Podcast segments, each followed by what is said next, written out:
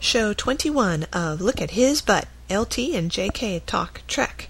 Yet another special BassCon edition, and apologies in advance for the sound. We only had one mic. It's a bitch.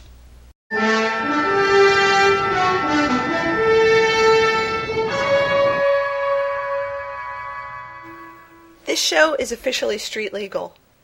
What does that mean? It's 21. It's 21. okay. Wow. It's very exciting. Well, so we can we can be openly um, Shatnerific now. Yes. You, uh, what did you say your title was? I was the Shatnerican. You're the Shatnerican. That's the librarian of all things Shatner, right? That's right, and you're the chief technical officer. yeah. I think Mention your superpower I before we was, forget. I was just going to say that. We forgot to say in our last show when we were talking about trying to get our technologies to all work together that I employed my superpower and um, got the VCR, which was turning on but not playing a tape, to actually work merely by hovering around it. Isn't that something? It worked. It was great. I think yeah. I'm so happy to have that's so that. great. I'm still working on discovering my superpower. I don't seem to have one. I'm like this the anti superpower. I'm the totally incapable. She won't even let me carry groceries, folks. She's so afraid I'll drop the beer. Well, you dropped the eggs this morning. I know. I couldn't practical. master simple Just trying to be practical. Um, So we're still at Bascom. We're still at Bascom. We've got so many things to talk about, but we just put ourselves through the excruciating experience of watching uh, a movie called Secrets of a Married Man, starring. starring. Who do you think it was starring? Who was it starring? I think it, was, William, Shatner. And some of the notable things in this of Bill's entire toupee collection. Oh, this was one of the absolute worst. I would have to say, it was giving worst. its own performance. It was so disconnected from him. It, it really was. It was large and brown, and it looked like it was sitting on top of his head, not like on his head, but on top of his head. It was like it was like your grandmother knitted you a cap out of upholstery and you had to wear it or her feelings would be hurt. It's true. It looked just like that. So, um, for those of you who have never seen this movie and never will, which should be all of you, really and truly. No, no, because there are things Okay. in this you should see. Okay, so we'll tell you about the plot, so you don't have to pay attention to the plot. Um, William Shatner is married to Michelle Phillips. Yes. And uh, they have three extremely obnoxious kids that one wants to die horrible, immediately. Horrible children. And um, Michelle Phillips is too busy and not interested to have sex with him, so he goes out and starts sleeping with hookers. But they are also interrupted by the kids a lot. And Yeah. let's not relieve them of their That's true. responsibility for the destruction of this marriage. That's true. I, I agree. Kids are responsible too. Yeah. So he sleeps with hookers, and then he meets Cybill Shepherd, who's a high-priced call girl, and he gives her a big boatload of money, and then her pimp comes after him, and stuff happens, and there's almost a fight scene, but not really, which was really disappointing. and he's really a patsy throughout Yeah. the whole thing. But he, the movie opens with him making love to his wife Mm-hmm. before the kids knock on the door and ruin the whole thing. And it's really sexy. it was good. It and was there's good. chest hair in this movie. There is chest hair. And no underwear. I mean, there is a scene where he's wearing underwear, and we see a little underwear in the doctor's office. But every time he's got clothes on, Yeah, he, there's, There's no underwear. Definitely not. He, they had to go out and buy him underwear for that scene because he got to work that day, and they were like, Bill. yeah, definitely an unfurnished basement. Yeah. So, did you ever hear that? No, that's good.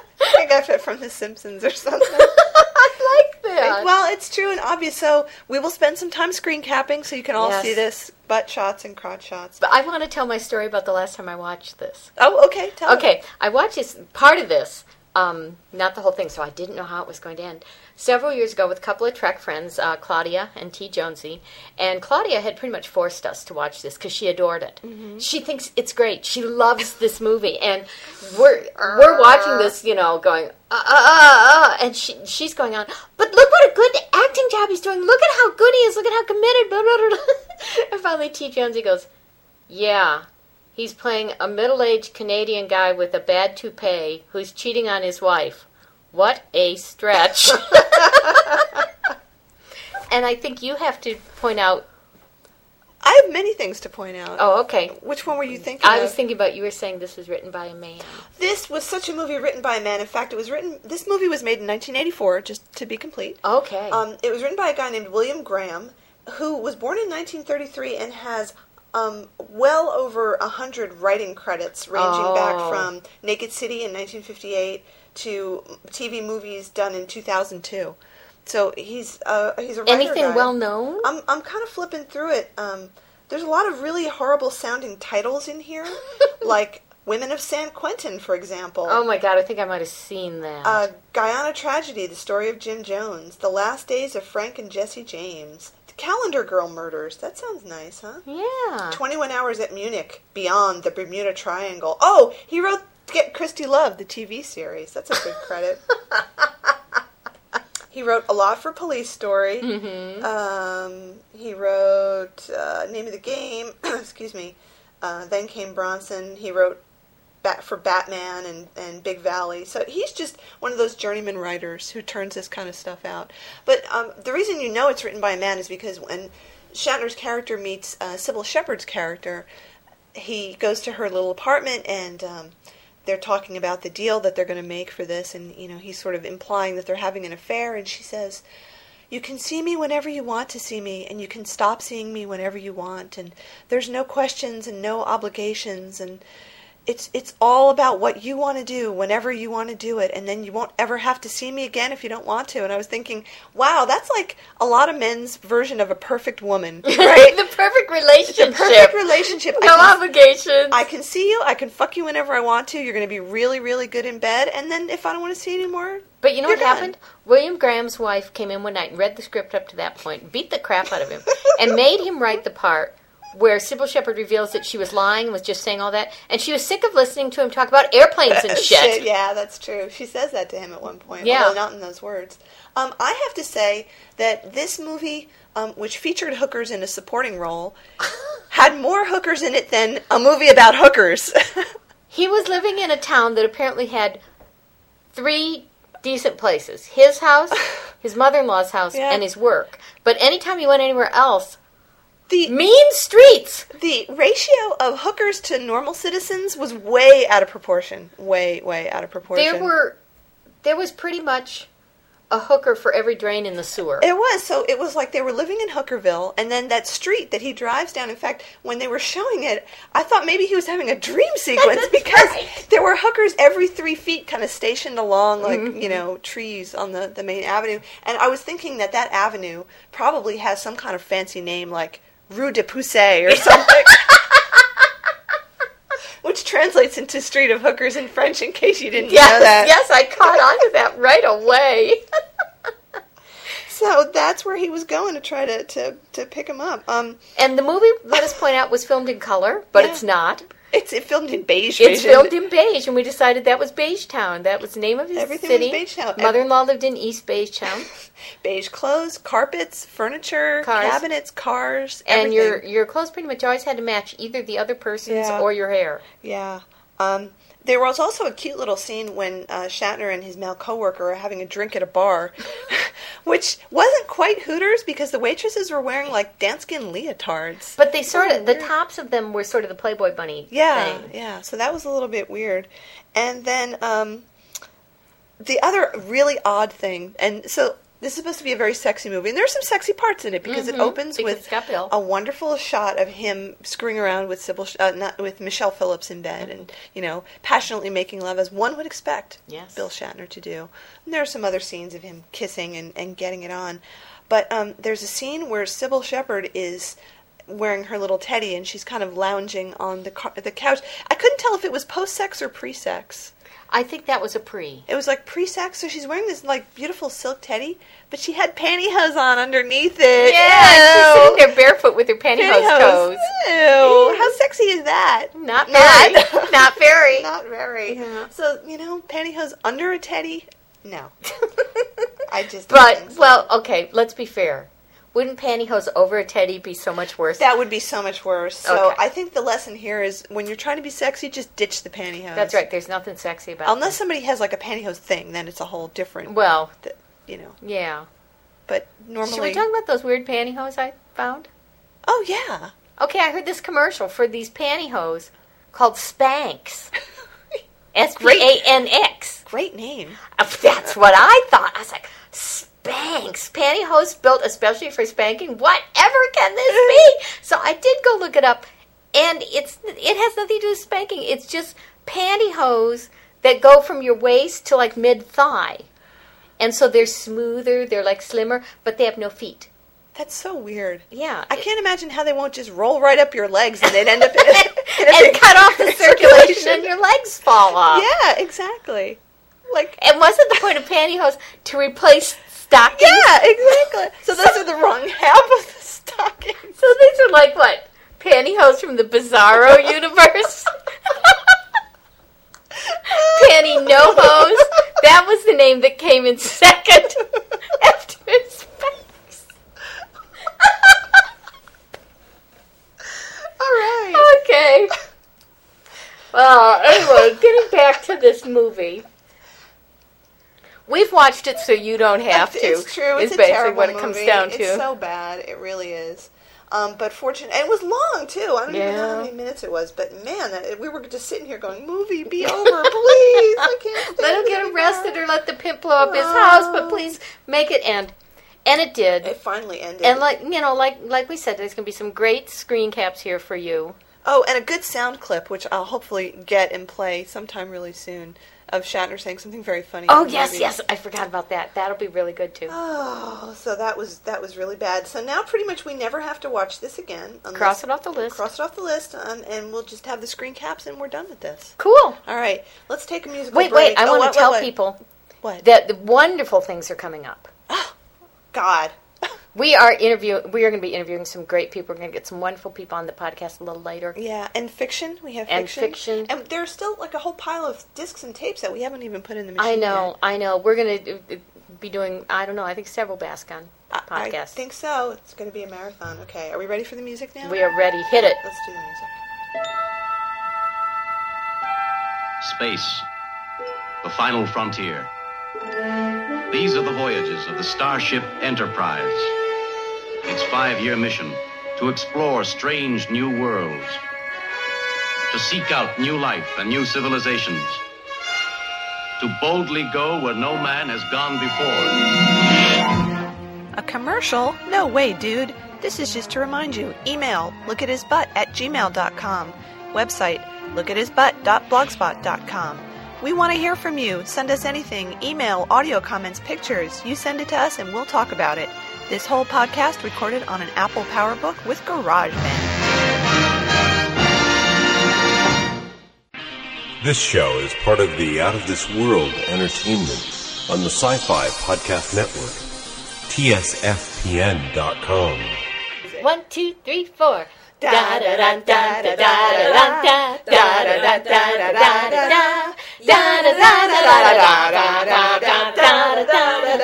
da Welcome back to the Circus of the Stars. We're accompanied now by the fabulous Hampton Inn Musical Orchestra, who um, just stepped in to do that little rendition of the famous vaudeville magic music. Captain Uhura and her all-girl, All girl band. band, that's right. Special guest stars on the show today. One night only. So one of the things we love to do at the con is read something really bizarre out loud and have fun with it. And this would be it. And this would be it. And so we've chosen to share this with you, our loyal listening public. This is a spanking story. No surprise there. And this is the story. I'm only going to read a little bit of it, and then I'm going to turn the, the reading over to Lena. Um, this is the story of, Of a uh, man named Brady. No, of- it's not. No, it's not. Although I'm sure there's many spankings in that too. Of Kirk and What happened after he threatened to spank her, and then the camera went off to the bridge? Well, Right. we didn't follow that stupid camera. And I want to make it very clear: no one in this room or in the vicinity of this room wrote this story. No, this is this is dregs. This is what would technically be considered a dreg of a story because it's just that bad. And so we're just going to share a little bit of this with Yeah. you. Okay. So you don't have to read it. sort of starting in the in the beginning of the middle, middle of The the, beginning of the middle? of That's the good, end yeah. of, of all time. She was so desirable. All caps and multiple O's in that so. So just so you know where we're going. She was so desirable. Dot dot dot. Her black braids. Dot dot dot. Her prominent, beautiful, coppery face. Dot dot dot. Her coppery skin. Dot dot dot. Bare under the netting and leaf-like material that barely covered her breasts and nether regions. Dot dot dot. The slip of a G string between her dark and lovely buttocks. Dot, dot, dot. He wanted her, dot, dot, dot. So badly, dot, dot, dot. And wanted so badly punish her as she deserved, dot, dot, dot. But quietly, dot, dot, dot. Shh. Jim started punishing Elaan by making her wait for her spanking. Instead, Jim took Elaan in his arms and began kissing her once again. Dot, dot, dot. Slowly. Dot, dot, dot. Until she was as under his spell as she could be. Dot, dot, dot. He sensed, somehow, that he knew exactly what she wanted. Dot, dot, dot. And it was what he wanted. Dot, dot, dot. Pulling back, Jim raised a finger to his lips. I'll punish you, dot, dot, dot, all you want, dot, dot, dot. But we must be quiet, dot, dot, dot. No one can know, dot, dot, dot. And it's easy to be heard from out in the corridor, dot, dot, dot. Kirk quickly rifled through Uhura's dresser drawers and took out three pair of her nylons, dot, dot, dot. And then, dot, dot, dot. Jim learned one of Uhura's secrets. Dot, dot, dot. Under her nylons, there was a selection of vibrators and dildos. Jim selected two double headed dongs, one two feet long, with a man sized girth, and a larger one, between three and four feet long, three inches thick. He put them on the bed as Elaan watched in curiosity. Now, I'm going to turn this over to Lena because she's going to just uh, point out a couple things for us here. So, um, as you can tell, this story was partly written in Morse code, hence all the dots. Yes. Um, which just adds a whole other dimension to the story. Um, just to summarize, because you never want to read this story. Believe me, you It gets- never it- want to read this It story. It gets ugly. It gets ugly. It starts off as this cute little spanking story, and then it turns into a whole other exploration of anal sex.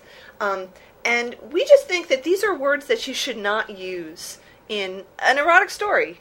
So here's or the li- in almost any written language. I don't want to see this in advertising. Um, I do not want to see it in murder mysteries. I don't want to see it in my prayer book. These words are straight out. They are. They're really out, and most of them have to do with anal sex. I just have to give that context Right. for it. So, um, words and phrases you should never use. Outer hide of her backside. But points for rhyming. It's true. If you're some- Dr. Seuss writing a spanking story, you can use outer hide of her backside. And there's some alliteration happening too. Yeah. Also, um, using words like backside and derriere and ass, and then using the word hiney. there's a bit of a dissonance there. A little. I, I just kind of feel it. Um, also, it's really bad to have a character say eep. because then it's in Muppet territor- territory, and there's Beaker, and he's going to explode. and- Well, on the subject of Eep, though, we want to point out that in the- in the story, Kirk gags Elaan by stuffing pantyhose in her mouth, which it just totally squicked us. But then every time he spanks her, the author had to come up with a way for her to uh-huh. make a noise. And the noise is, in quotation marks, you put a number of exclamation points, Yeah. depending on how big the noise is. Yeah. And so that's an Eep. I guess It's I.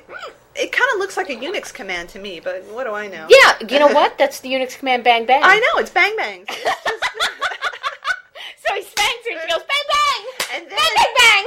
and then when she's trying to ask him a question, it's an interrobang when you have the. Not the dreaded interrobang. bang. Oh no. okay, uh, let's get back to this list because I have some some other gems here, so to speak. Um, so yeah, Heine, no good. Bare bottom of the miscreant. Yes. So somebody had their there's this thesaurus open at that point. Um, also, as a description of sex, pushing her sphincter open, really not a very appealing thing. And the word sphincter. Just I don't care if you're pushing it open or closed or sealing it with super glue. No, I don't want it there. suddenly you're in the proctologist's office Yes. and you don't want to be there. Um, the rubbery penis plowed her pooper. Can you see where we're going now? Yeah. It gets worse. Um, tailpipe. I can see where we're going. we're going to her tailpipe. tailpipe is another one. Anal entry is another one. Poop shoot is another one. Shit shaft. How about shit shaft? That's a good one. There's the always, always, always handy rectum. I like to keep a rectum handy. And then there was this one that I kind of missed through my first skim through here, Okay. and um, this was uh, describing what he was doing, which was extreme fudge packing. Like like the pre-Christmas rush at Mrs. C's. Is this what is this what no, we're getting no, at? I think it's more like you know they have extreme sports, like extreme skiing and extreme skating. So this is extreme fudge packing. Okay, well, you know what? If you've got a two foot dong and a three foot dong, I, I think it That's pretty qualifies. extreme. I, so extreme fudge packing, and then there was ass channel, as opposed to the tit channel. I guess I don't know. Captain, I'm receiving something on the ass channel. And then my favorite one that came right at the end of this story, um, again, you know, in the same area, shall we say, which was elementary heights. And I, I would say elementary depths might be more like it, but uh, that was the phrase that they used. Okay. So those are words that we never want to see anywhere ever. And to round this out, I think we need to um, have J.K. go back and read the last line of the story because this was a really interesting way to, to end a story, I thought. I think so. Yeah. So uh, let me just pass over the And in case you haven't already sent all your children from the room, um, is this the window? No, no, I just had it go back No, there. you didn't. This one? Oh, okay. Yeah. Yeah. If in case you haven't already sent your children out of the room, send them now, because if this isn't ugly enough for you, it's getting there. This is a spanking, folks. I'm warning you right up front with multiple fatalities. Yeah. Okay. This is what can happen. Okay.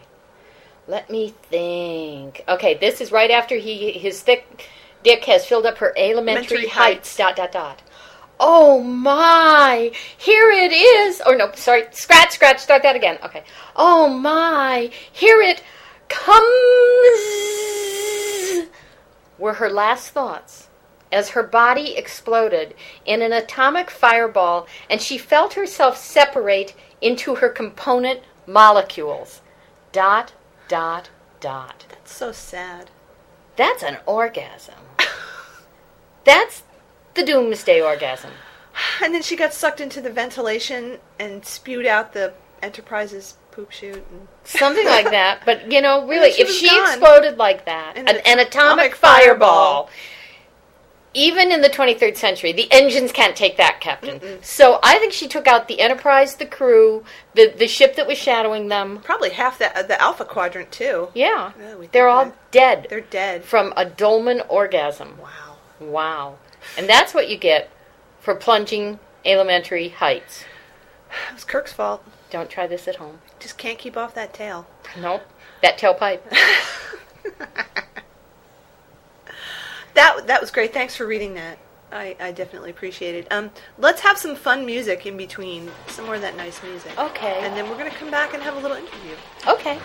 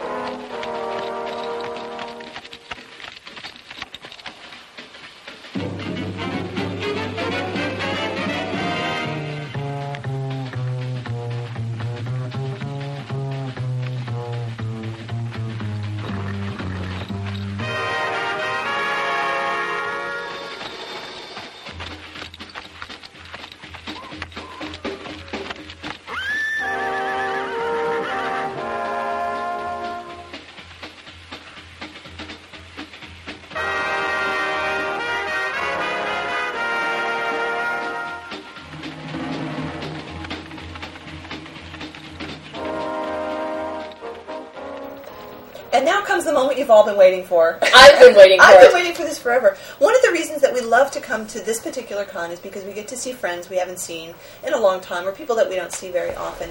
And one of the people that we've talked about on this show before Many times. many times to the extent that she's pretty much an urban legend in some areas, in our world. in our world anyway. Because, you know, she's kind of like the urban tooth fairy of fan fiction because you never know when she's showing up. It's true. But when she does show up, it's pretty damn special. It's at least a quarter. It's at least. So we'd like to introduce to our listening audience da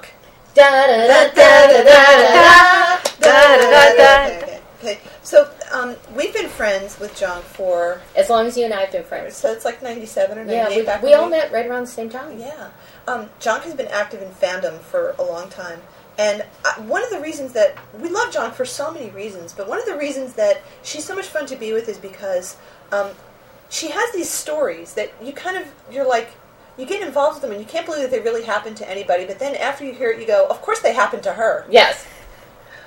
So let's let Jonk at least say hello. We just keep talking and talking. Hello, everybody. Oh. so, so the question that that we were wanting to ask you because I don't think we've actually talked about this, just amongst us as as friends, is when did you get into the original Star Trek? Did you watch it when it was first on? yes, I did. Like you or your family? Like Do you just remember me. the circumstances? Just you. Just me. Yes, I think I was channel channel surfing, and uh, it was the Organian Organian oh, episode. the medieval peasants. yes, the medieval peasants. I always love medieval and peasants, they were don't just you? in tights, yeah. In that Tights, episode. It medieval was like peasants. a big Star What's Trek- not to like? It was a big Star Trek Renaissance fair Oh yeah, with So- explosions. oh yeah, which yeah. would help. Yeah. Yeah. Awesome. So I watched, I think, the last 15 minutes of that. And I thought, wow, that was great. And then I didn't see it again for, because I had no idea whether what this was. And I guess sometime later I came across another episode just by channel surfing again and became a regular watcher of Star Trek. I wouldn't. Did they have fans back then? I don't know. Because I didn't. fans. Yeah, because I didn't talk to anybody. I wasn't involved. I didn't get into the letter writing campaign. I didn't even know it was going on. That's how out of loop I was. Um, so there you go. So it went off the air. We saw, you know, after Spock's brain and that Adam and Eve, or that hippie episode. You know, it's like, oh man, those damn hippies. I, you can, yeah, it's time. So um, then I didn't think of it until um, many years later, and they came out with another movie. And I thought, oh yeah, I remember this. This is pretty cool. No, it wasn't. Um, And that pretty much sums up the whole TMP experience. Thank you for that.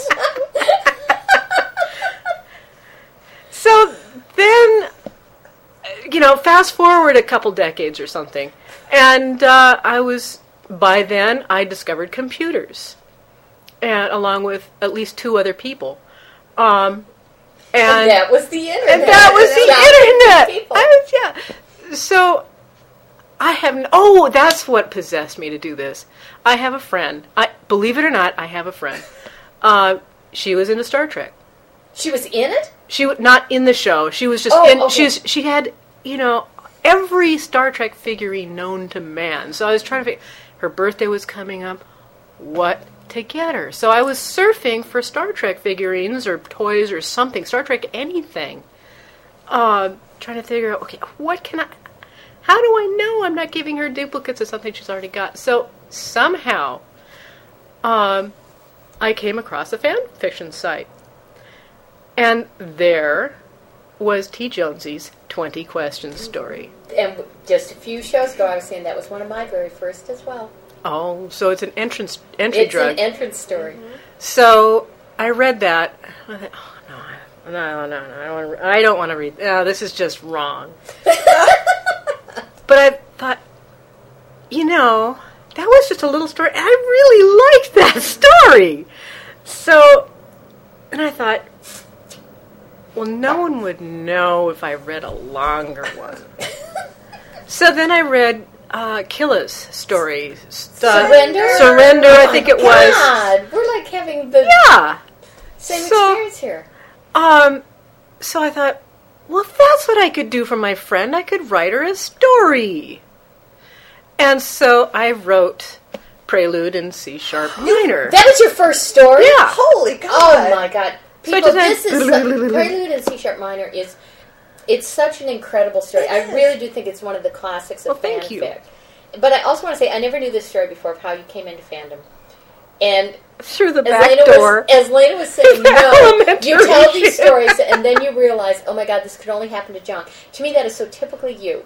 That you found it while looking for a gift to give to someone else. Mm-hmm. Because one of the, the legendary things about being Jonk, one of the truths of Jonkism, is you're late for everything. But it's always because you have stopped to buy us or bake us something that can be only made with ingredients that you have to send to Jerusalem for. And so you show up six hours later with an exotic food. Yeah. This time it was a DVD. But But I think that's so wonderful. Your generous spirit Well, drew you. you to Star Trek. Yeah.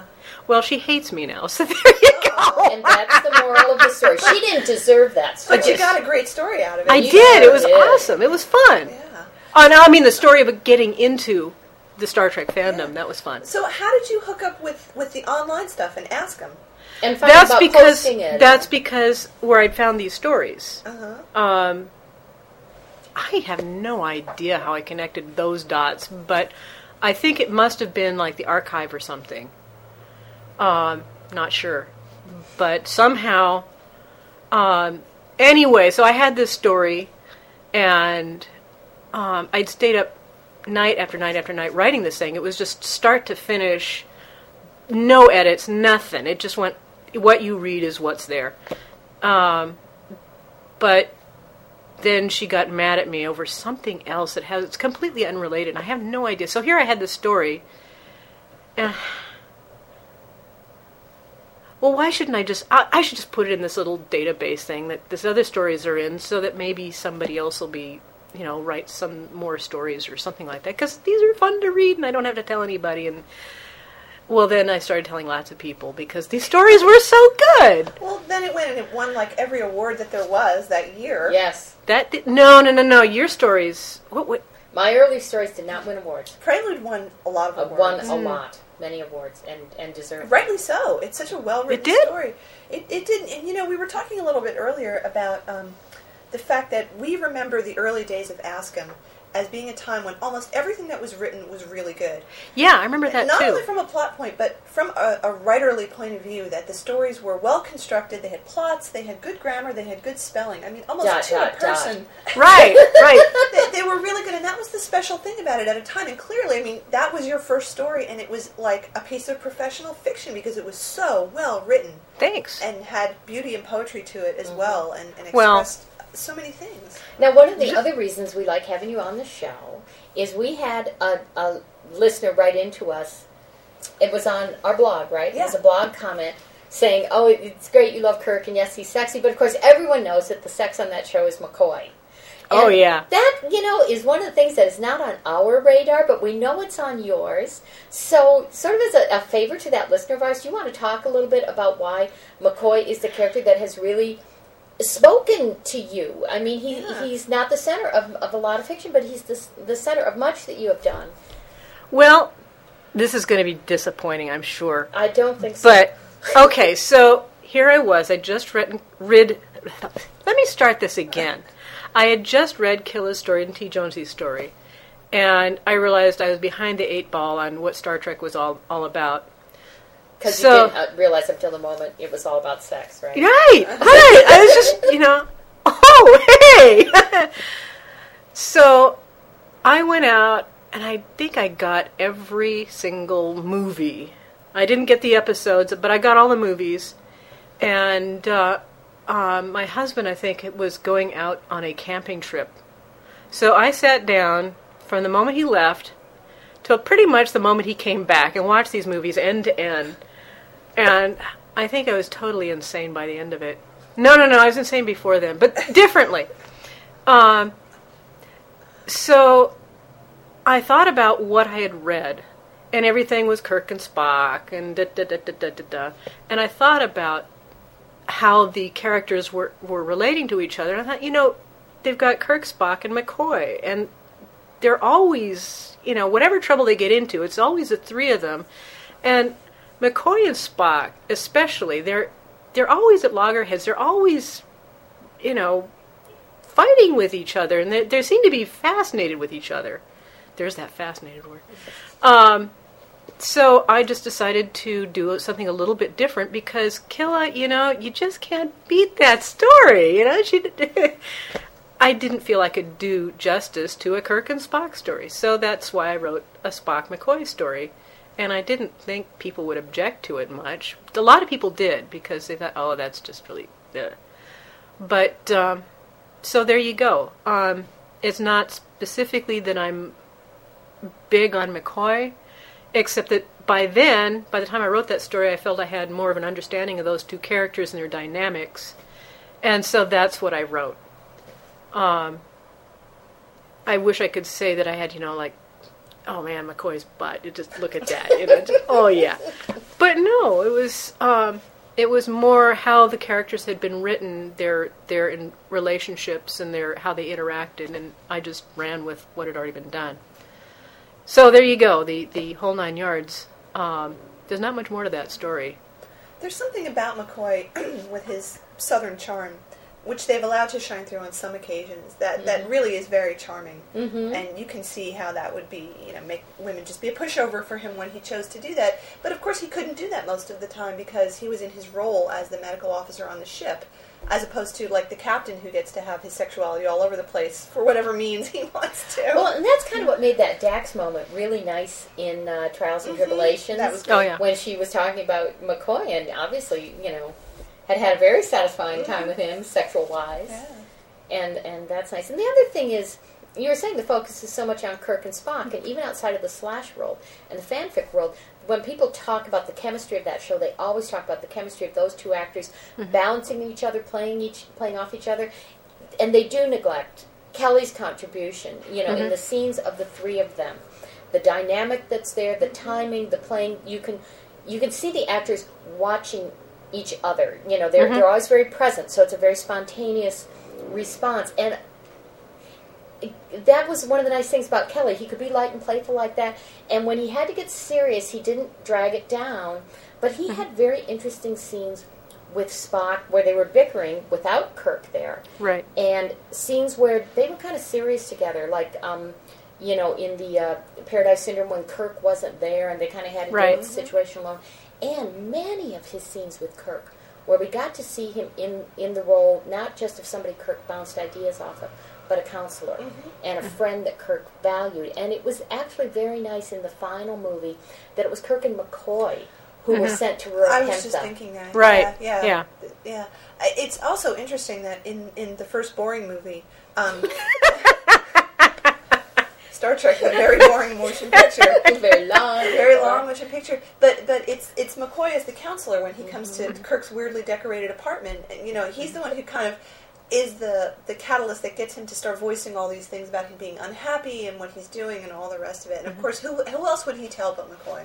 And also when when McCoy shows up in the boring movie and God damn it, why am I here? Somebody pulled me off and I've got this awful beard and everything. Yeah. And and Kirk says, I need you. Yeah. And he's very, very open in that and you know, it's it's just nice and it's it's something I think I came to appreciate more, John, through your contributions, Oh, you know, because um, back in the days of ASCEM that we were talking about, there was not only stories posted, but there was a lot of discussion, and some of it really silly, outrageous, wonderful, and some of it very serious about the characters and their interactions and who they were and how they grew and how they spoke to us. Mm-hmm. and at that time, people listened to each other more than they shouted at each other. Mm-hmm. And I think a lot of us uh-huh. learned a lot about ourselves, about others, about Star Trek in those discussions. Yeah. And a, mm-hmm. a lot of those discussions sparked some outstanding stories. They really did. Now, one interesting thing that I think many of us did not bring, which I think you did more so, was that we hadn't really been around fandoms before. I mean, you've mm-hmm. been a science fiction fan for a long time, and and and you've some people- scared Yeah. many famous And you people. I have, people. I have, but not not up until that point. Yeah. So it felt like you were just approaching all of this particular aspect of Star Trek fandom from a, a different perspective, I think, than many of the people who were involved in it. Like, like for me, mm-hmm. I mean, I'd not really ever been involved in a fandom before like this, Me except neither. very peripherally. And then suddenly, there was this community of people that I liked and got along with and had fun discussions, and never really experienced anything like that. And and I, I always get the feeling that for you, this was one of many things that you had going on. Well, um, at the time, um, I have no idea what I was doing at the time. That's probably what drew you to Yeah. this fandom and to ask them and to people like us. Yeah. See the thing. There's one thing about that's good about having a bad memory is that you can never carry a grudge for very long. um, but yes, I did spend some time in science fiction fandom um, in the early '80s. Um, no, was it? Yeah, the early '80s, early to mid '80s. Um, and I was a working illustrator. Um, actually made most of my living off of that. I, I'm shocked to say. Um, and it was an interesting community because it, it's a very tight knit community and a lot of interesting, interesting people. Um, what more can I say about that? It's the uh, community that I found with um. What what's that, what's that mean anymore? I forget. Alt. Alt dot Star Trek dot creative dot erotica dot moderated dot dot, dot. anyway, yeah, it was like a big bunch of alt dot dot dot dot dot dot, um, and it was global, like the like like this. What can I say? All of a sudden, you, you know, you walk in, you, you you talk to somebody at a table at a convention, and all of a sudden, you have friends all over the world. It's amazing. But earlier than Ask 'em, maybe I've got your history confused. Was it when you were working as an illustrator that you met Gene Roddenberry and Majel? Yes. And somehow it came into your possession that you have all these films Yes. from Amok Time with the strange sound. Yeah. Okay, so this was this was I can't remember where it was when it was, but it was a convention in Seattle that was badly run, like very very badly run, and they they had got all these big stars, but then, well, for example, who's the guy that, that plays Darth Vader in the movies? Um, uh, James Earl Jones. Yeah, they got him to come. And the guy that ran this, the, the convention suddenly discovered as, a, as, as James Earl Jones was driving from the, being driven from the airport, they got him a limo and everything, it was great. He discovered that he was terrified of James Earl Jones and spent the entire convention hiding in a McDonald's across the street. It was awesome. Oh my god. So anyway, we were doing. The, I was running this auction because I usually got stuck running the art shows because nobody else, nobody else. Uh, re- well, you know, somebody says volunteer and everybody steps back, and I'm the one left. You were like looking at your watch. Yeah. something. yeah. Like what? So Oh, anyway, charge. Ah, nuts. So anyway, so we were doing this auction, a charity auction, and uh, Roddenberry had apparently cleaned out his garage and brought all these films, and they were Star Trek episodes. Um, City on the Edge of Tomorrow, Forever. F- Forever. Sorry, I'm such a bad fan. Um, We said that all. the yeah. we only have bad fans on our show. The ones that are too 100% scare us, so. So let's see what what was a couple other. Oh, Amok Time. I've got Amok Time. And uh, so anyway, um, those did not get auctioned off, but Can you believe this? can you believe it? Yeah, th- they wanted posters. They wanted Star Wars posters. Somebody spent something like I know somebody spent about five grand on a Star Wars poster, but they didn't buy these. So everybody was just leaving at the end of this this auction, and it's like, well, what? They were leaving the stuff that hadn't been bought. So I thought, you know, I can't leave this stuff here. I've got to go find, you know, It's hard. Mr. Roddenberry and give it back to him. And So, tell nobody bought it, yeah. Yeah. That would endear you Judy. to him. Well, what could I do? Anyway, so um, I couldn't find Mr. Roddenberry because the guy running the convention was Still hiding. hiding in the McDonald's. Yeah. and so I could, you know, what? No, he's a big celebrity. We can't tell you where he's actually staying, even though you're affiliated with this convention And have all his stuff. and I have all his stuff. So I was wandering around. We went to dinner, and there, to my total delight, was Majel Barrett, Gene Roddenberry, everybody else that was there at this convention. Oh, George Takei was also there. And so they were going to dinner at the Spaghetti Factory. and, and better So and classic. better. so, not even thinking about it, I said, Mr. Roddenberry! And they turned around with looks of total fear on their faces. It's like, So let me just clarify for our listeners. It's not like you're a big person. no! It's not You're like not the you're least seven- bit scary looking. Not at all. You're small. I like to think of that that's true, but You're a small, attractive woman. You know, very cute, very cute face. that's what I that's what I keep telling people, but they keep running away in fear. I don't get it. Anyway, so here, we- here we are. Um, I rush up to them, and they look like you know they all plaster themselves against the wall. And I said, "No, no, no, no, no! I don't want an autograph. I, I have your films from the auction, and I want to get them back to you." And he says, "Keep them, keep them." but I don't. I okay.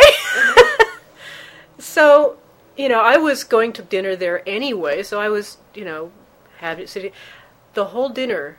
They would they were like across the room, and every once in a while I'd look around for the waiter, and they'd be looking at me like, you know, is she going to come over and pester us again? Is she, you know, what is she doing here? so. I'm sorry, I terrified Gene Roddenberry. No, do not be sorry because I'm starting to think there is um, a lucrative side to terrifying celebrities. Absolutely. You I, get to I keep may track. I may take up stalking, you know, because okay, you got to keep all that stuff. Which Yeah, I I think did. worth a lot now, and it's a wonderful thing to have. And also, you were with me in Sacramento when I had to pay for that. Wait, yeah, but here's here's the lucrative part. Paid off for me, not for you. So that's this is my story now. no, we were, we were gonna get. Let's stop talking about you. so that's all on me. Talk about us, but it's really me. Um, we were going to get autographs. Yeah. And you had paid $100 for a ticket to get a Shatner autograph and a Nimoy autograph. And I had paid What a $50 for a Shatner autograph. And they weren't well organized because it was the first day of the Mm-hmm. con. And we stood in line together. And they had the two tables set up with the two guys at them, like side by side almost, like 10 They feet were. apart. They were really close. And so we went up, we got the Shatner autographs, and then I was just walking along beside you as you went over to Nimoy. And you started babbling at him about what had happened to us on the way You to the told con. me to do this! and we ran over a ladder, and the poor man was so scared, he grabbed what I was holding an autograph. with. so I got a $50 autograph from Leonard Nimoy for free because you scared him. yeah, Uh, it's totally worth it. I'm Anytime taking I can the help next you, time. I need like a mortgage. Yeah, Getting it from a celebrity and it, it's true. Um, can, I, I need to change the subject for just a moment because I wanted to tell you guys something and see if you knew this. So we had talked earlier about George Takei finally coming out and admitting he was gay. yeah. Geez, thanks. It's about time. Like Hello. everybody knew. but I recently found out or heard that um, David Gerrold is gay.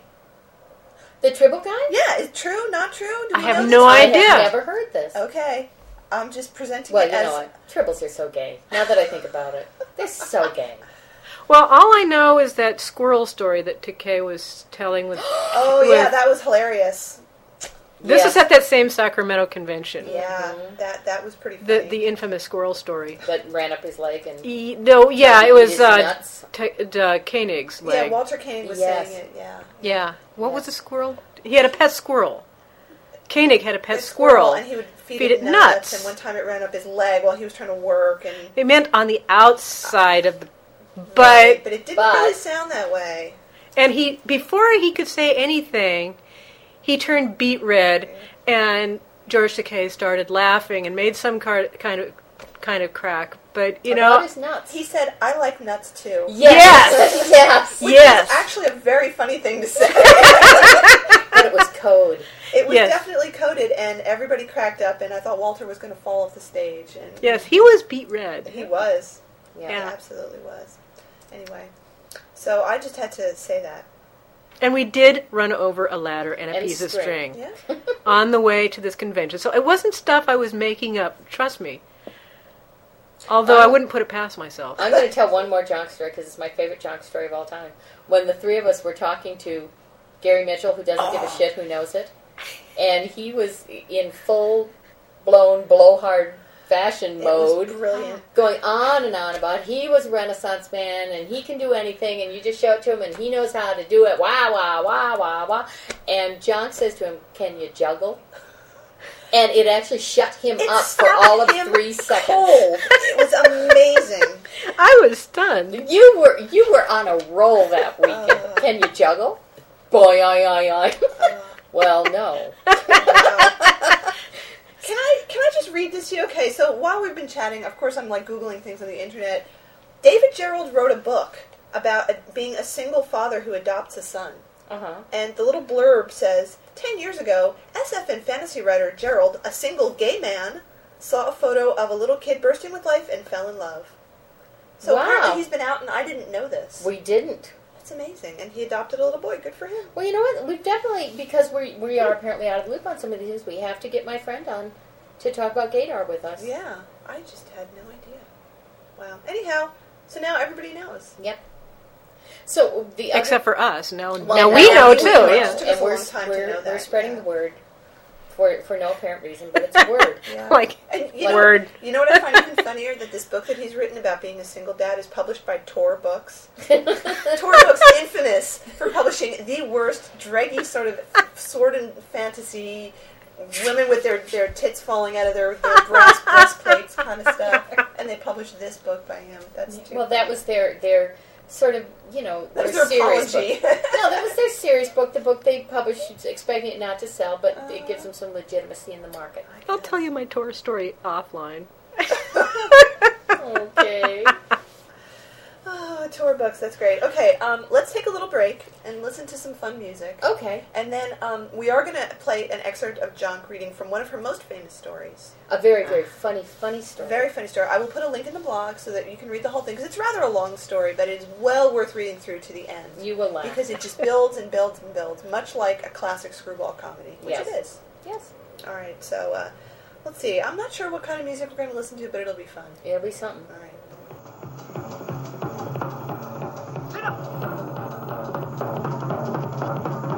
Here!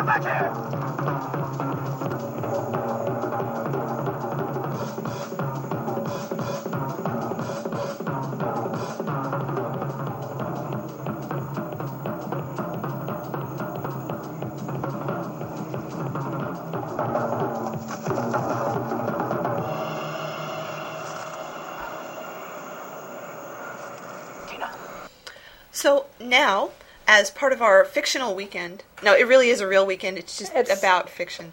Um, is going to read part of this story she's written called Party Pooper. And to set it up just a little bit, this is a story in which um, Chekhov finds himself in a place where he shouldn't be through um, some interesting misunderstandings. And um, to, to keep it short, and you should all go and read this story because it's a wonderful story. He ends up in um, Ambassador Sarek's hotel room, more or less. Um, and various things happen, and he tries to escape because there's been a terrible mix up, and he needs to fix this situation really, really fast. So here's where we're going to pick it up. Okay, he's just escaped the um, uh, situation with Ambassador Sarek. The lights in the hallway were painfully bright as he shut the door behind him and took several deep breaths. All right, this won't be that difficult. Just go to Commander Spock's room, explain the bogus situation, get Amanda's room number, and convince her that there'd been a mix up that she needed to go to a different room. Five minutes tops, and the problem would be solved, and he'd be snuggling down in a nice, clean bed. And Sulu would be walking into a difficult situation from which he'd have to find his own way out. He grinned. Serve the man right for grabbing his ass in a public venue like that. Whistling, he set off down the hall and knocked on Spock's door. Muffled voices on the other side of the door answered his knock, then sudden silence. That's odd. He knocked again. Nothing. He put his ear to the door to listen, then knocked a third time. Coming! Spock's voice sounded oddly strangled. Muffled voices again, and some strange thumps. A crash. Chekhov grinned, knowing the sound of a bedside table tangling in legs and sending a lamp hurtling to the floor. He stepped back, away from the door as footsteps approached. Spock opened the door a crack, not letting him see any further into the darkened room. Chekhov opened and shut his mouth a couple times in surprise. Spock's hair was mussed, his clothing was slightly disheveled, and his face was flushed. Chekhov wasn't sure he had the right person. Mm, Mr. Spock? Ensign Chekhov, I presume you have a purpose for disturbing my rest? Even discomfited, Spock attempted to put on a formidable show. Tonight, however, Chekhov wasn't buying, not with his anus still aching from the depredations of a Vulcan penis. if you were resting, I'll eat my chair. Ah, uh, mix up. Your mother is supposed to be in my room. Spock reared back and raised an eyebrow. What? Come on, Pavel. You're tired, but pull it together, all right? You got out of worse scrapes in the academy. Piece of cake, da? He straightened into an officer's stance. Begging your pardon, sir.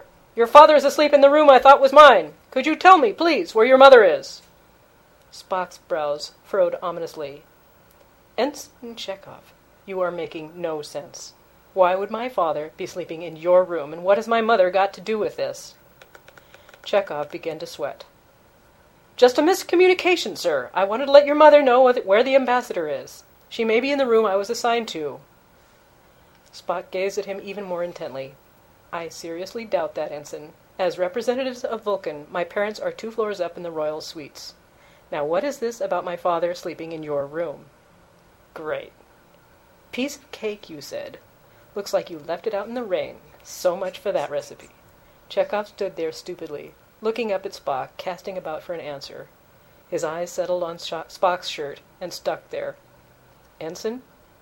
Chekhov shook himself, aware that he was about to say something stupid, but unable to help himself. Mr. Spock, your shirt is on backwards. Spock stiffened and, and involuntarily glanced down at himself, while in the darkened room behind him erupted the unmistakable laughter of Captain James T. Kirk. Chekhov's jaw dropped as to his further astonishment Spock turned several cha- shades of green.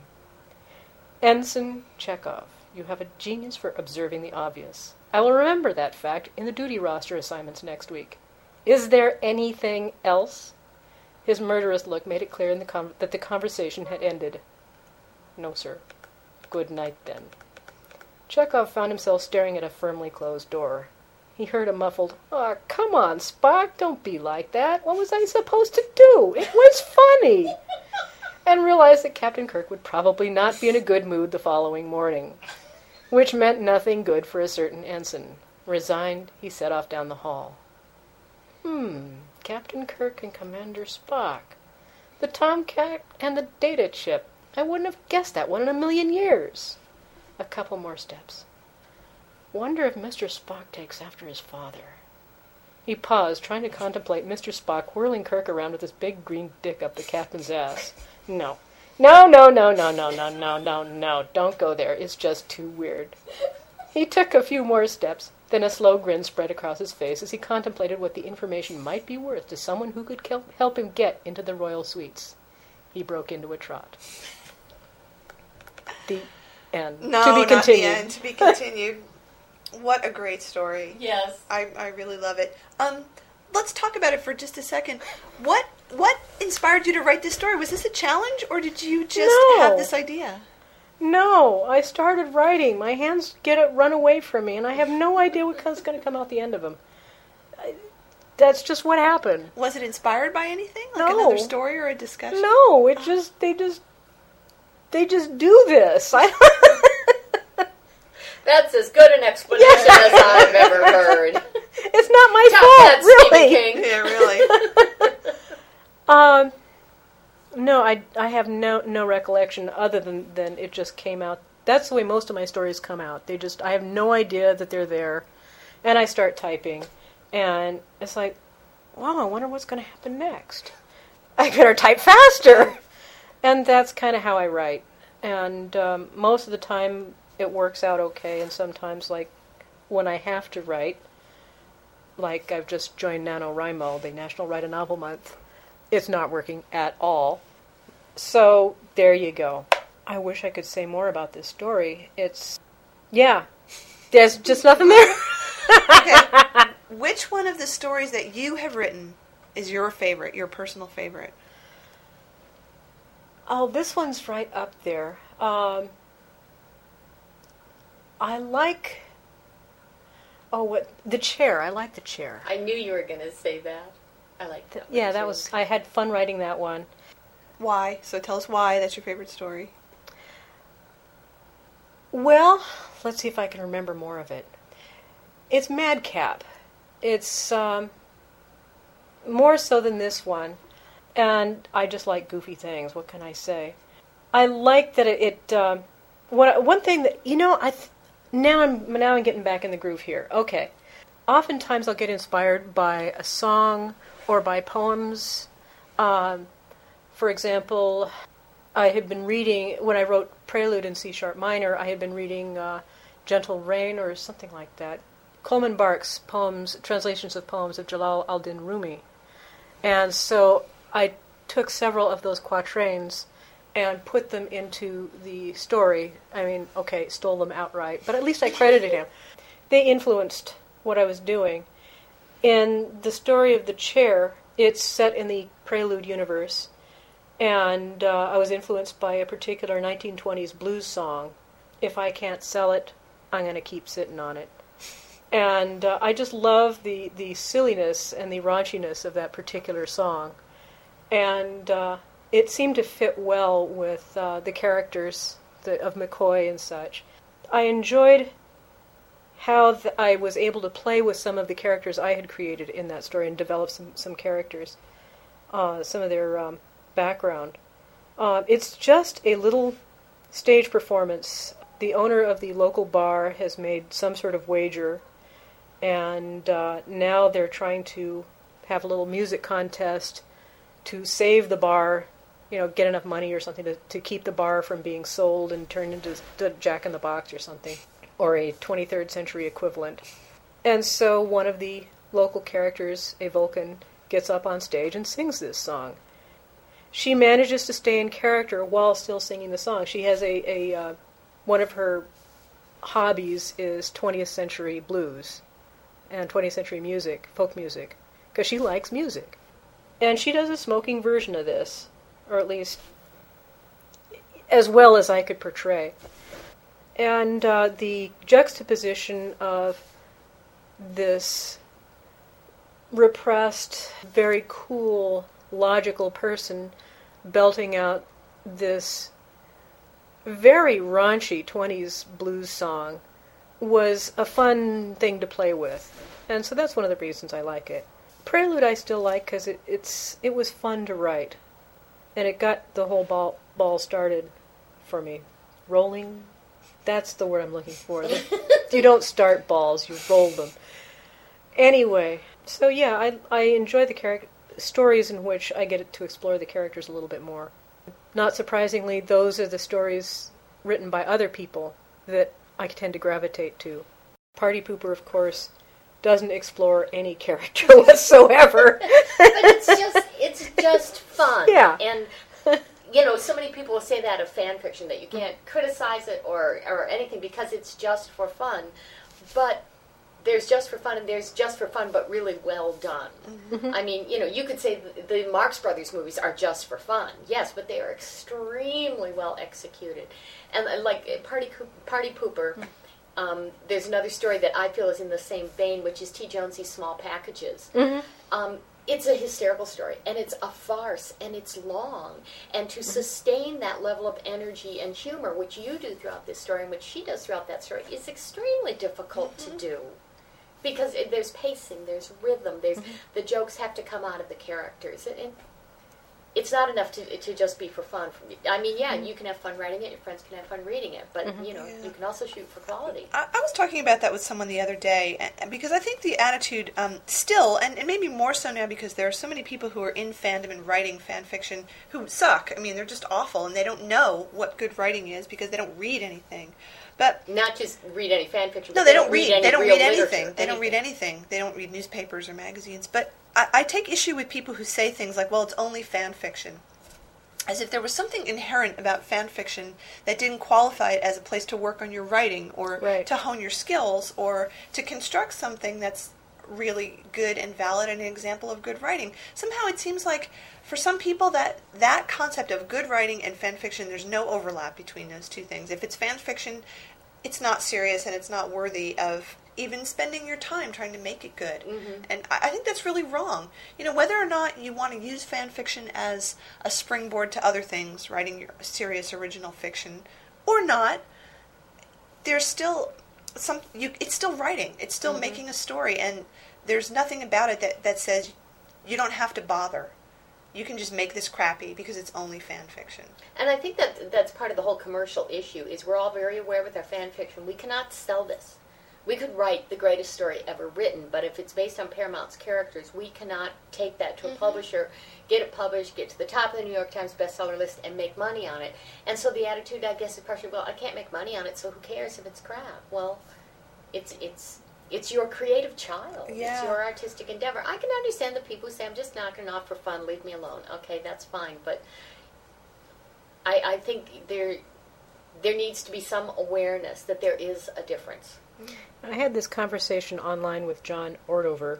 oh Our favorite person. Our favorite who person. we should point, describe who John. Oh, was. so John Ordover is the guy who was the um, Star Trek books representative of the powers that be, and has basically been in charge of all of the published Trek Pocket fiction books for a long, long time. It must be now he he got out of it a year or two ago. right, but before that, wasn't it like 15 years It worth was of a stuff? very It was long a very long time. time. So Ordover was the guy who would either choose you to write a book or not, and tell you what you could write or not. And they have still have a very long list of rules for what you can and cannot put into a professional Trek book, the kind that you find on the shelves at Borders or Barnes and Noble. So yeah. So anyway, he was on the subject of opining. Or he was he was talking about how he believes that that fanfic will never be any good. That it's all bad. It's all you know dregs. And he says, why would anyone waste their time writing fanfic when they could be spending their time writing something that like I could reject? I mean, buy. um, well, that argument then why write any poetry? Yeah. Yeah. Who makes money at poetry? Yeah. Well, my point was, why learn to play the piano for fun?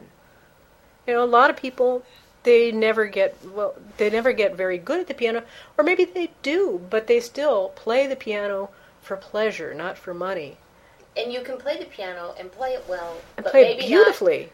not well enough to be a concert pianist, or maybe well enough but not have the the ambition of being a you know of having that obligation. Yeah. Yes, I know you can people. still enjoy it. You can still share that gift. Yeah, I know people who are concert level, but they don't want anything to do with the concert circuit. Mm-hmm. Exactly. And Uh, they want it. They want. They want. They play for the love of it, and I think that's why.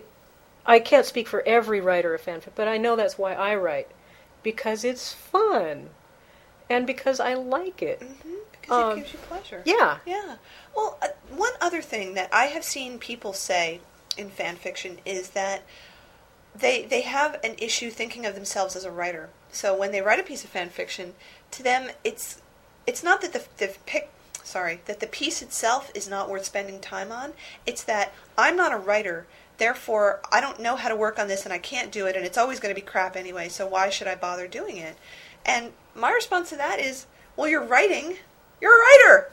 Yes. you know, nobody comes and gives you a card that says you're a writer now and it means you have to work on your writing. And I think people really do themselves a disservice by having some kind of invisible standard that says, well, I could never write. I could never be a writer. I mean, you're writing. You're putting words next to each other. You're a writer. Mm-hmm. You know, work at it. Take pride in it. Write stuff that you can really be proud of that will make you happy and that you can look back on five years and go, wow, that was so cool. I wrote that. And also the thing is, all three of us have, have you know written a number of stories, and I've worked on almost all of them with at least one beta reader, mm-hmm. somebody who reads it before I post it. And you get criticism, and sometimes it's hard to take. You have to rewrite things you thought were really good, but you know that the beta's probably right. That scene doesn't mm-hmm. belong. And the thing is, when you look back on your stories, when you've got some distance, then I always look at those and go, I am really glad I took that out. Now that I have that distance, now that I have mm-hmm. another point of view, and so sometimes, yeah, to do it well is difficult and and sometimes almost painful. But when you are more satisfied with the result, you personally, it's worth it. Mm-hmm. It's worth it. It's like you know, learning to sing, learning to play the piano, learning to do anything. Okay, if mm-hmm. you're going to learn carpentry, just to build chairs for your own house and table, Well, you don't want them to collapse when people sit on them just because it's at your house. You know, they should at least be sturdy enough to support a guest sitting on them. Mm-hmm. Yes, I seem to recall reading a story by one of my favorite artists or writers um, by the name of Golden Boy. Um, Golden boy. Golden Boy, I know. Um, but you were saying that people don't take fan, that fanfic fiction isn't serious, and Golden Boy is, is an example of. Uh, A fan fiction that should not be taken too seriously. seriously, So for No, people but- who don't know, J.K. wrote a story called Golden Boy. and it's a very, very slashy story. It's very, slashy. It's it's it's disturbing in some ways. It's it's um extremely well written and caused a Yeah. huge amount of controversy Oh, when it was first put out there. Huge, Yeah. Like a big atom bomb, pretty much. And a big atomic explosion that blew Atomic us all into our fireball, components. and you dissolved into your molecular. I pretty And much we're. But you know what that story kind of uh, illustrates is the other extreme of people, myself included, taking fan fiction too seriously. that we did break out in wars It's true. over certain aspects of that story, and, and we all did kind of, um, you know, um, stamp our little feet and, and bite our little nails. And oh, that was fun though. for the spectators, I'm sure.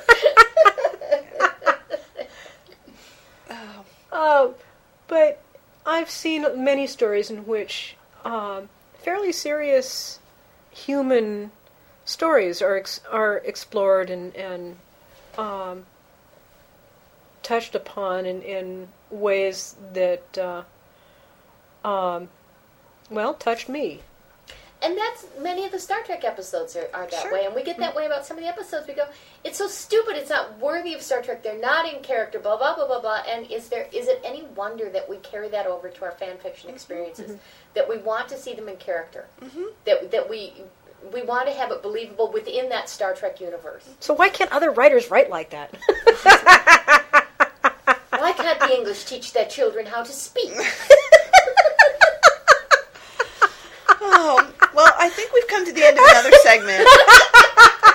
I Leave think them laughing. on that note, on that note, um, we need to go drink some more and then come back. Absolutely. So that's what we're going to do. So I'm going to find some more Here, fun here. music to play. You know, they're getting to hear all this music that I don't even know what it is yet because I haven't found it. But I have some great ideas. Okay, that, that's great. So um, there we go. Thank you for reading because that was really wonderful. Thank you for being a guest. Oh, yeah, sure, and, and thanks. we'll, we'll be Thanks for asking me. Yeah, you'll, you, we'll hear more from Jonk in a little bit.